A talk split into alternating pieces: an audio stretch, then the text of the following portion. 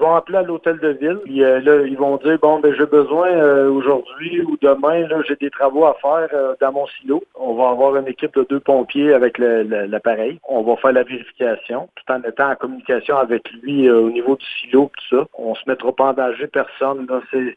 C'est un plus parce qu'on sait que les producteurs agricoles, comme je dis, j'en suis un, là, on sait qu'ils vont y aller quand même s'il y a un bris. Fait que là, c'est là, là que, que nous autres, on va essayer de sauver euh, les blessures ou les décès.